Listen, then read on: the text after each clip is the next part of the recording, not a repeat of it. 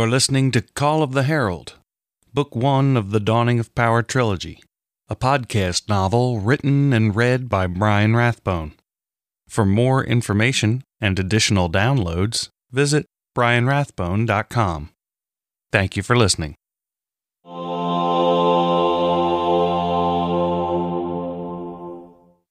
The Zhaan and Varric nations waged a holy war that lasted hundreds of years. They fought over conflicting interpretations of religious documents, none of which could be proved or disproved. Meanwhile, the Elsic nation remained neutral, often acting as a mediator during peace talks. Many times, peace was made only to be broken again upon the first provocation there came a new Elsic leader, Von of the Elsics. He ascended the throne after killing his uncle, King Venez.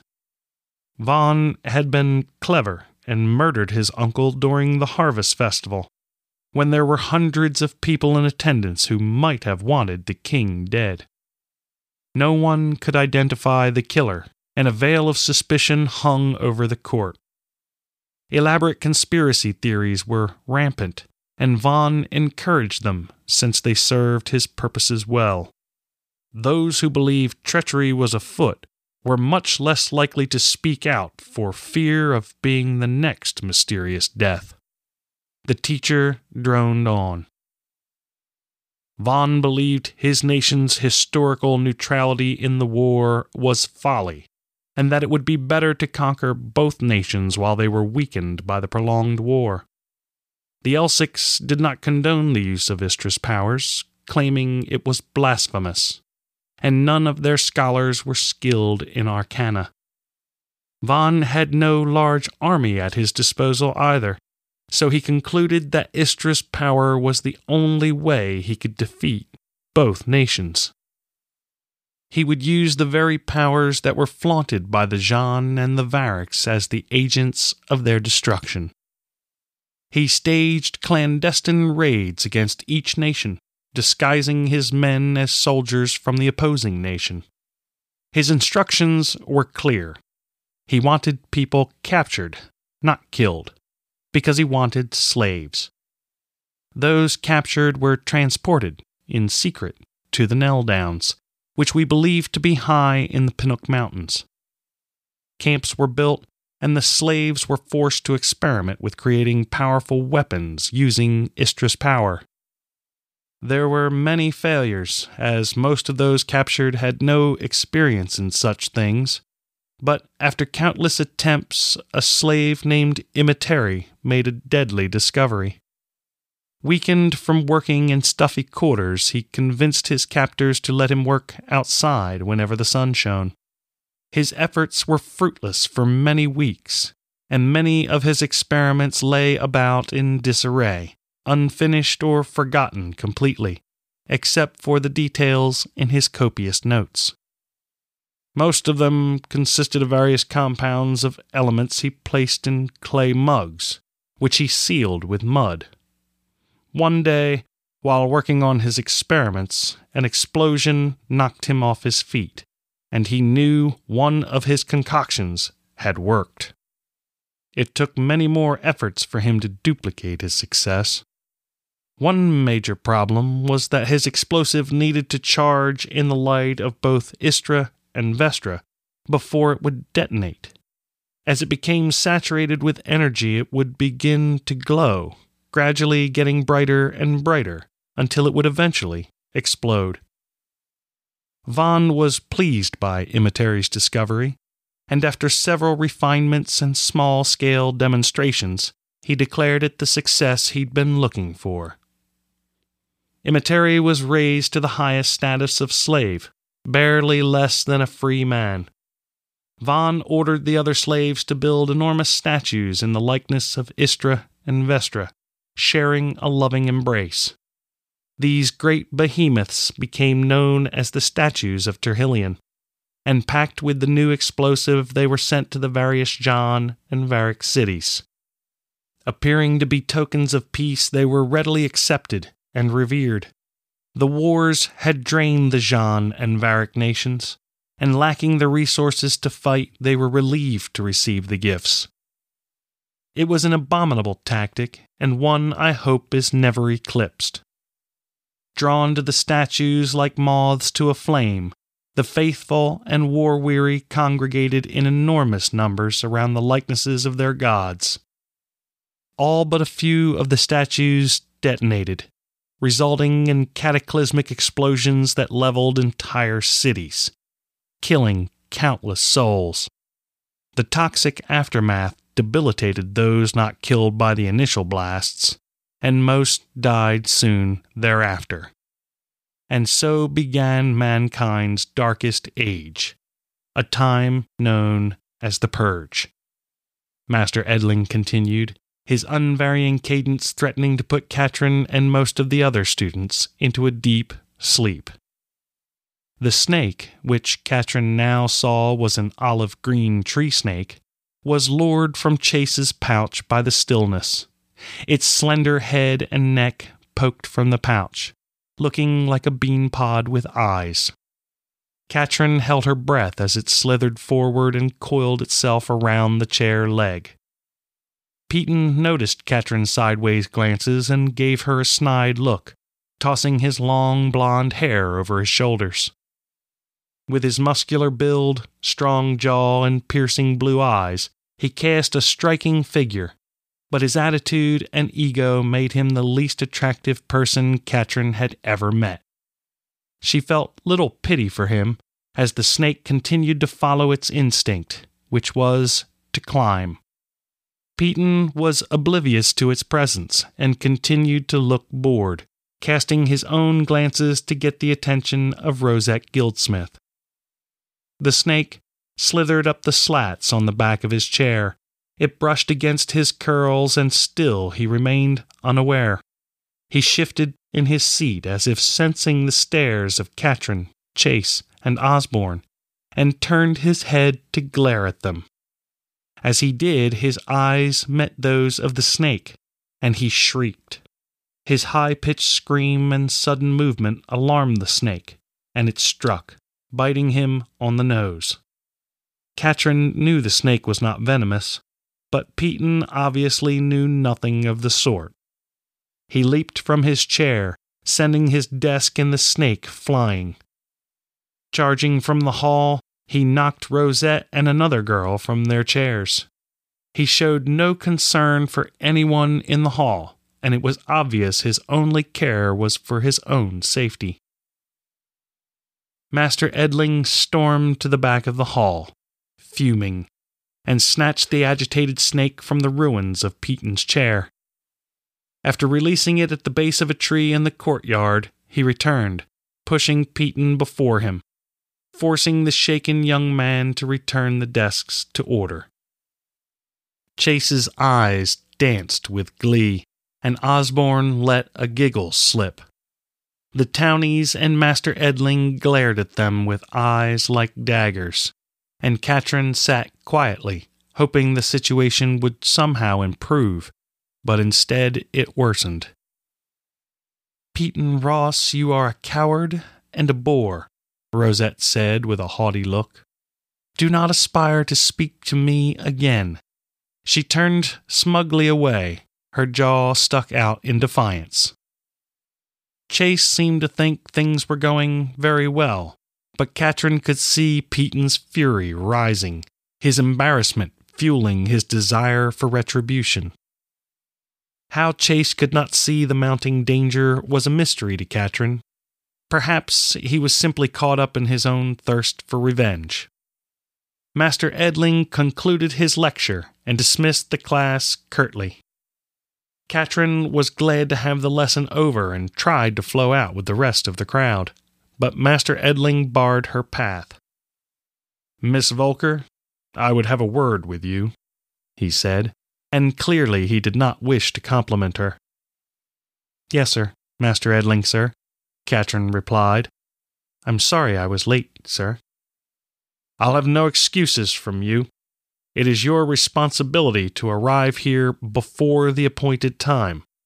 If you cannot do so, then I recommend you do not attend at all. Since you wasted my time at the beginning of class, it is only fair I waste your time now. Be seated, he said, and Katrin slumped into the chair nearest the door, anxiously waiting for her punishment to be concluded.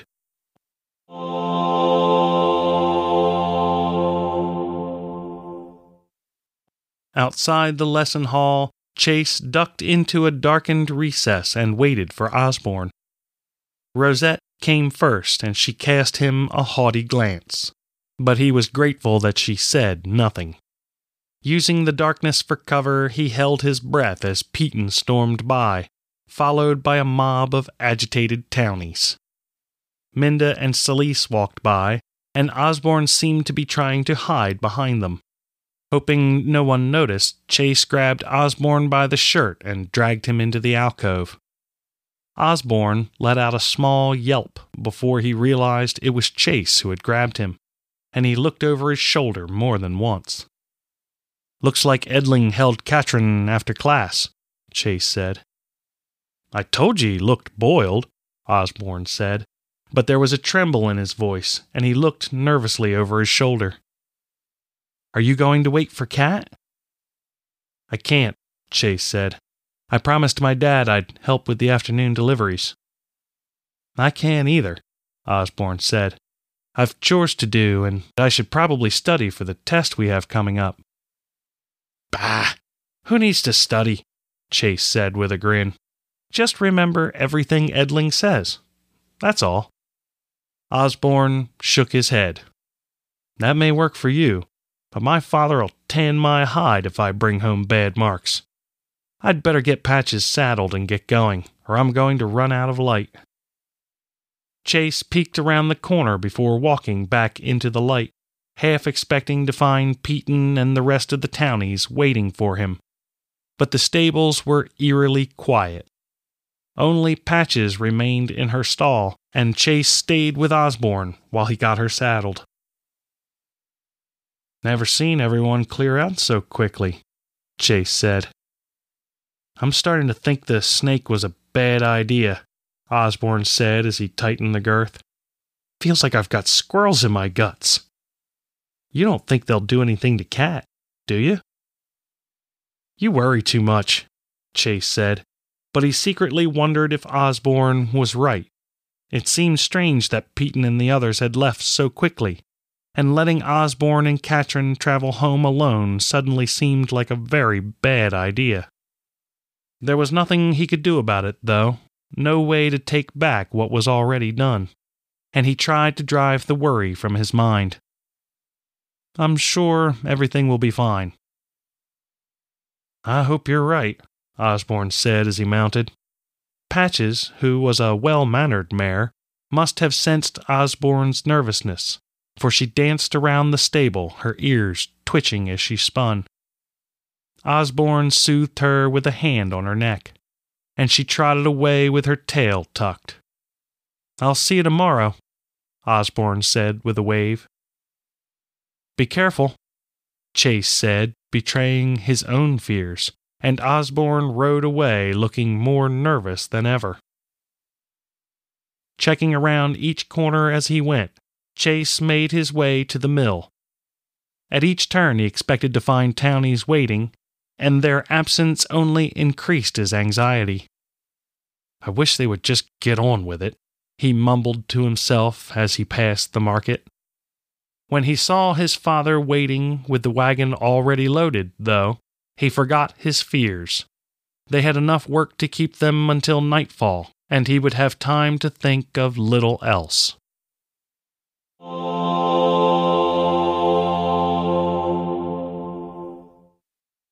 After sitting far longer than needed to make up the time she had missed, Katrin began to wonder if Master Edling had forgotten she was there.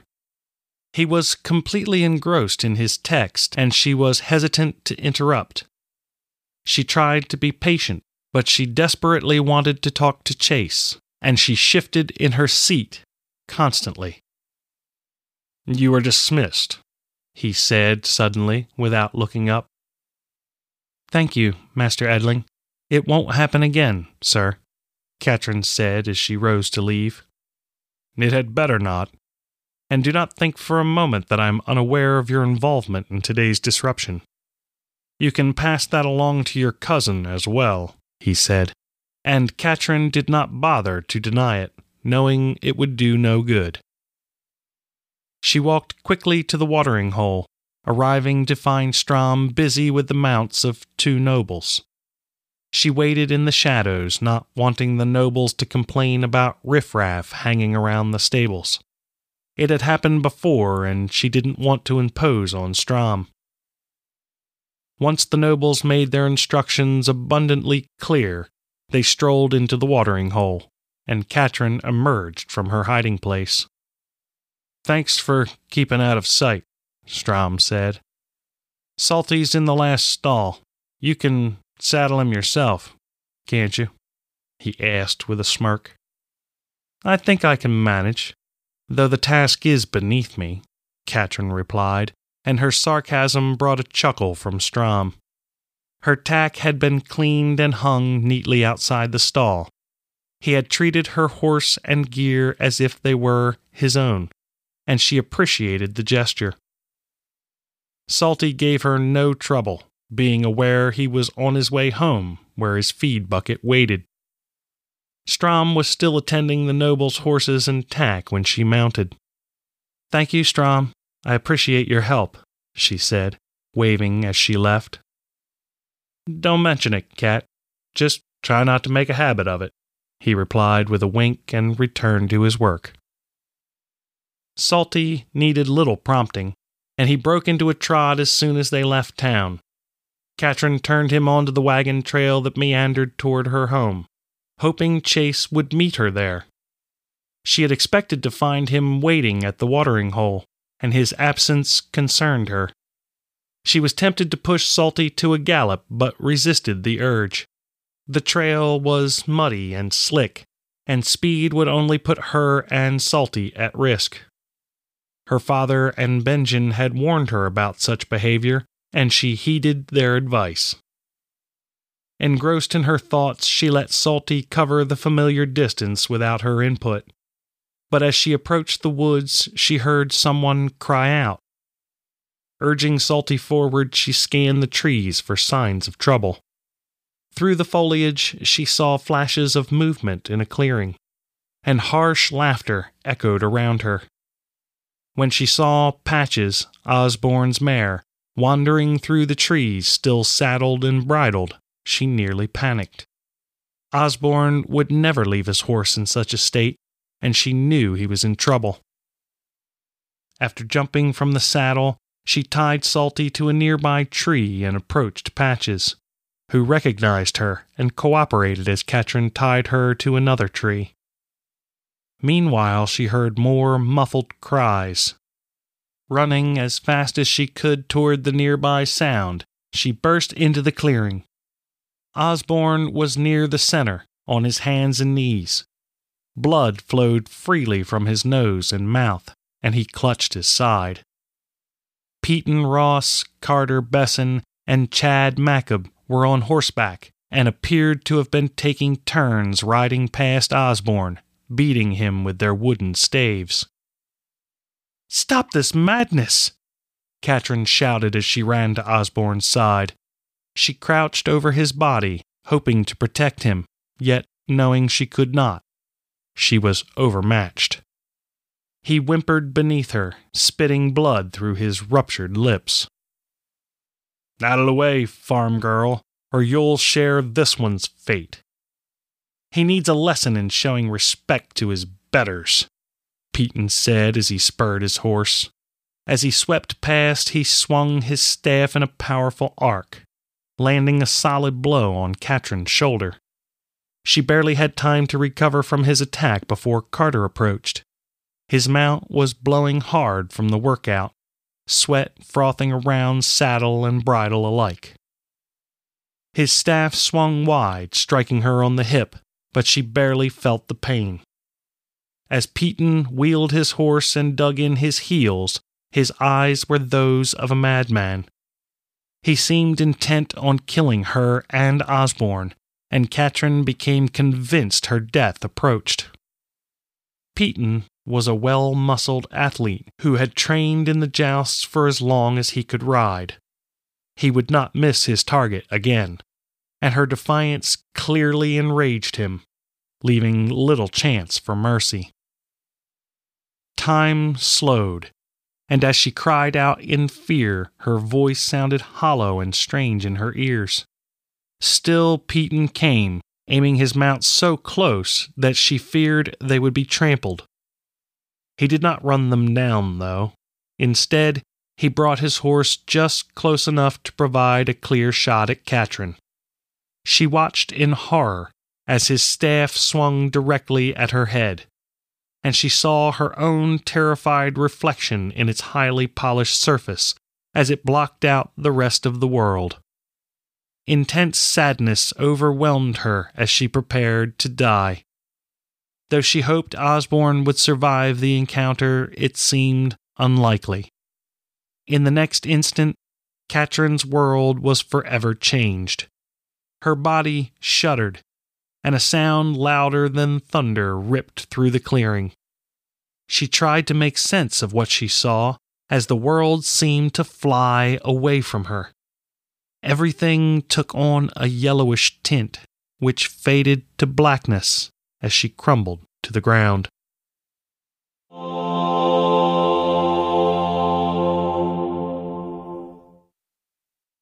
Nat Dersinger turned his nose to the wind and inhaled deeply. The wind carried the smell of misfortune, and he had learned better than to ignore his instincts. Despite the fact that he caught no fish, he pulled in his nets. Looking out at the clear skies, broken only by fluffy white clouds that seemed frozen in time, he wondered if he was just being silly but the ill feeling persisted and grew more intense with every passing moment. With a sense of urgency, he raised his sails and guided his small craft back to the harbor. Along the way, he passed other fishing vessels, but no one waved or shouted out in greeting, as they did with other fishermen. Most just cast Nat suspicious glances. Others glared at him until they were lost from sight. Nat tried not to let any of it bother him, but he soon realized he was grinding his teeth and his hands were clenched into fists. Too many times he'd been treated as an outcast, as if he were not even human. With a long sigh, he released his frustration and concentrated on avoiding the scores of hidden rock formations that flanked the harbor entrance. At the docks, he received more strange looks, partly because he was back long before most of the other fishermen would return, and partly because he brought no fish to the cleaning tables. But mostly it was because he was Nat Dersinger, son of a madman. Most would rather see him dead or exiled. Others simply tolerated him. There were few people he trusted, and fewer still who trusted him. It was a lonely and unforgiving existence, but he had to believe it was all for a purpose. Some grand design beyond his ability to perceive or understand. He let his mind be consumed by the possibilities, and he entered an almost dreamlike state. Nothing around him seemed real, as if he walked in a place somewhere between this life and the great unknowable that lay beyond. Unaware of what he was doing, he let his feet follow a path of their own choosing, permitting his unconscious mind, rather than his conscious mind, to guide the way. It was one of the few lessons his father had taught him. Sometimes the spirit knows things the mind cannot. Never ignore the urgings of your spirit. When he reached the woods outside of town, he barely recalled the walk. His feet continued to carry him into the countryside, and he wondered, as he often did, if he was simply fooling himself, assigning himself otherworldly powers rather than admitting he shared his father's illness. In truth, that was the crux of his life. Most seek answers to a myriad of questions, but Nat was consumed by one question alone. Had his father been a true prophet or a madman? As he found himself suddenly climbing over a hedge of bramble, he was inclined to believe the latter. But then the ground trembled, and the air was split by a mighty thunderclap. Leaping over the hedge, Nat moved with confidence and purpose, suddenly trusting his instincts more than his senses. For the first time in a very long time, he believed not only in his father, but also in himself.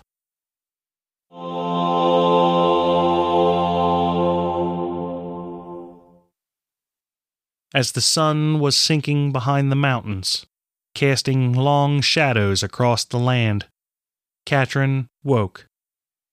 She sat up slowly, dizzy and disoriented, and put one hand out toward the ground to steady herself. It found Osborne's chest. He was unconscious, his breathing shallow, but at least he looked no worse than he had when she'd arrived. She hoped he was not seriously injured. Her body ached as she moved, and she closed her eyes. Drawing a deep breath, she tried to calm herself. Moans broke the eerie silence, and Katrin heard someone behind her gasp. She turned to see who it was, and only then did she behold the devastation that surrounded her. The clearing was a good bit larger than when she'd entered it. Every blade of grass, bush, and tree within a hundred paces had been leveled. She stood unsteadily at the center of a nearly perfect circle of destruction. All the debris pointed away from her, as if she had felled it with a giant sickle. Turning around slowly, she took in the awful details. Supple stalks of grass had been so violently struck that they were broken cleanly in half. In all her seventeen summers, Katrin had never witnessed such a terrifying sight. Behind her stood Nat Dersinger, a local fisherman who was thought to be mentally unstable. He leaned on his ever present staff, his jaw slack, and made no move. The staff was taller than he was, half its length shod in iron, which formed a sharp point. His wild, graying hair stuck out in all directions, and his eyes were wide, making him look every bit the madman some thought him to be. Though he was of an age with Katrin's father, the lines on his face made him appear much older. Peaton's horse lay unmoving in a tangle of downed trees. Horrified, Katrin saw Peaton's boots sticking out from under the animal, and she feared him dead, but she could not make herself move. Help! My leg is broken! She heard Carter shout, and she turned to see him struggling to get out from under his own dead horse. Chad wandered aimlessly, followed by his faithful mount, which limped badly. Gods have mercy, I bear witness to the coming of the herald. The prophecy has been fulfilled, and Istra shall return to the world of men. The words poured out of Nat and struck fear into those who heard them. Townsfolk and farmers had begun to arrive, having heard the blast and been guided by the shouting. They tended the wounded, and word was sent to the masters as well as the parents of the students involved. People scrambled to help Peaton and the others, and many cast frightened glances at Katrin as they passed. Osborne regained consciousness, and a kindly old man helped him to the edge of the clearing to await the masters. Few folk had the courage to speak to Katrin, but those who did all asked the same question What happened? I don't know, was the only honest answer Katrin could give, but no one seemed to believe her. When her father arrived, he ran to where she stood, tears filling his eyes. Overwhelmed, she collapsed into his embrace. He hugged her and tried to comfort her, but he seemed unable to find the right words. Instead, he tied Salty to his saddle and pulled Katrin atop his roan mare, and they rode home in cautious silence.